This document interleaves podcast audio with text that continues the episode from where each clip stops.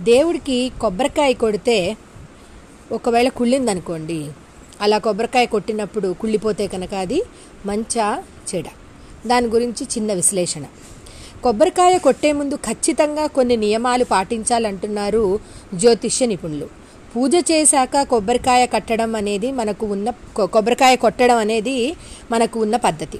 ఆచారం పూజ పూర్తయిన తర్వాత టెంకాయ కొట్టేశాం నైవేద్యం పెట్టేశాం. తంతు పూర్తయిందని అనుకుంటూ ఉంటాం. కానీ టెంకాయ కొట్టడంలో కూడా ఒక పద్ధతి ఉంది. శాస్త్రం ప్రకారం కొబ్బరికాయ కొట్టడంలో కొన్ని నియమాలు ఉన్నాయి టెంకాయ కొట్టేటప్పుడు స్వచ్ఛమైన నీటితో కడిగి ఆ తరువాత టెంకాయ పీచు ఉన్న ప్రదేశంలో పట్టుకోవాలి. టెంకాయ కొట్టేప్పుడు ఆ రాయి ఆగ్నేయ దిశగా ఉండాలి. దానిని తొమ్మిది అంగుళాల ఎత్తుపై పెట్టి దానిపైన కొబ్బరికాయను కొడితే మంచిది.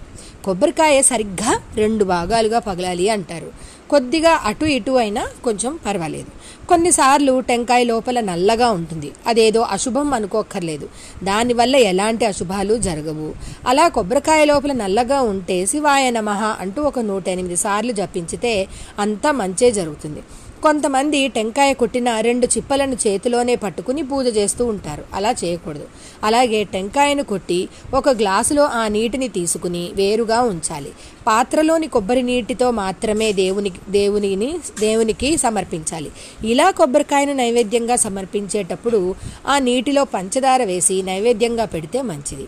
మనము ఎంత సా- సాంకేతిక కాలంలో ఉన్నా కూడా మన సంప్రదాయాలని పూజ మరియు పుణ్యకార్యాలని మానకూడదు.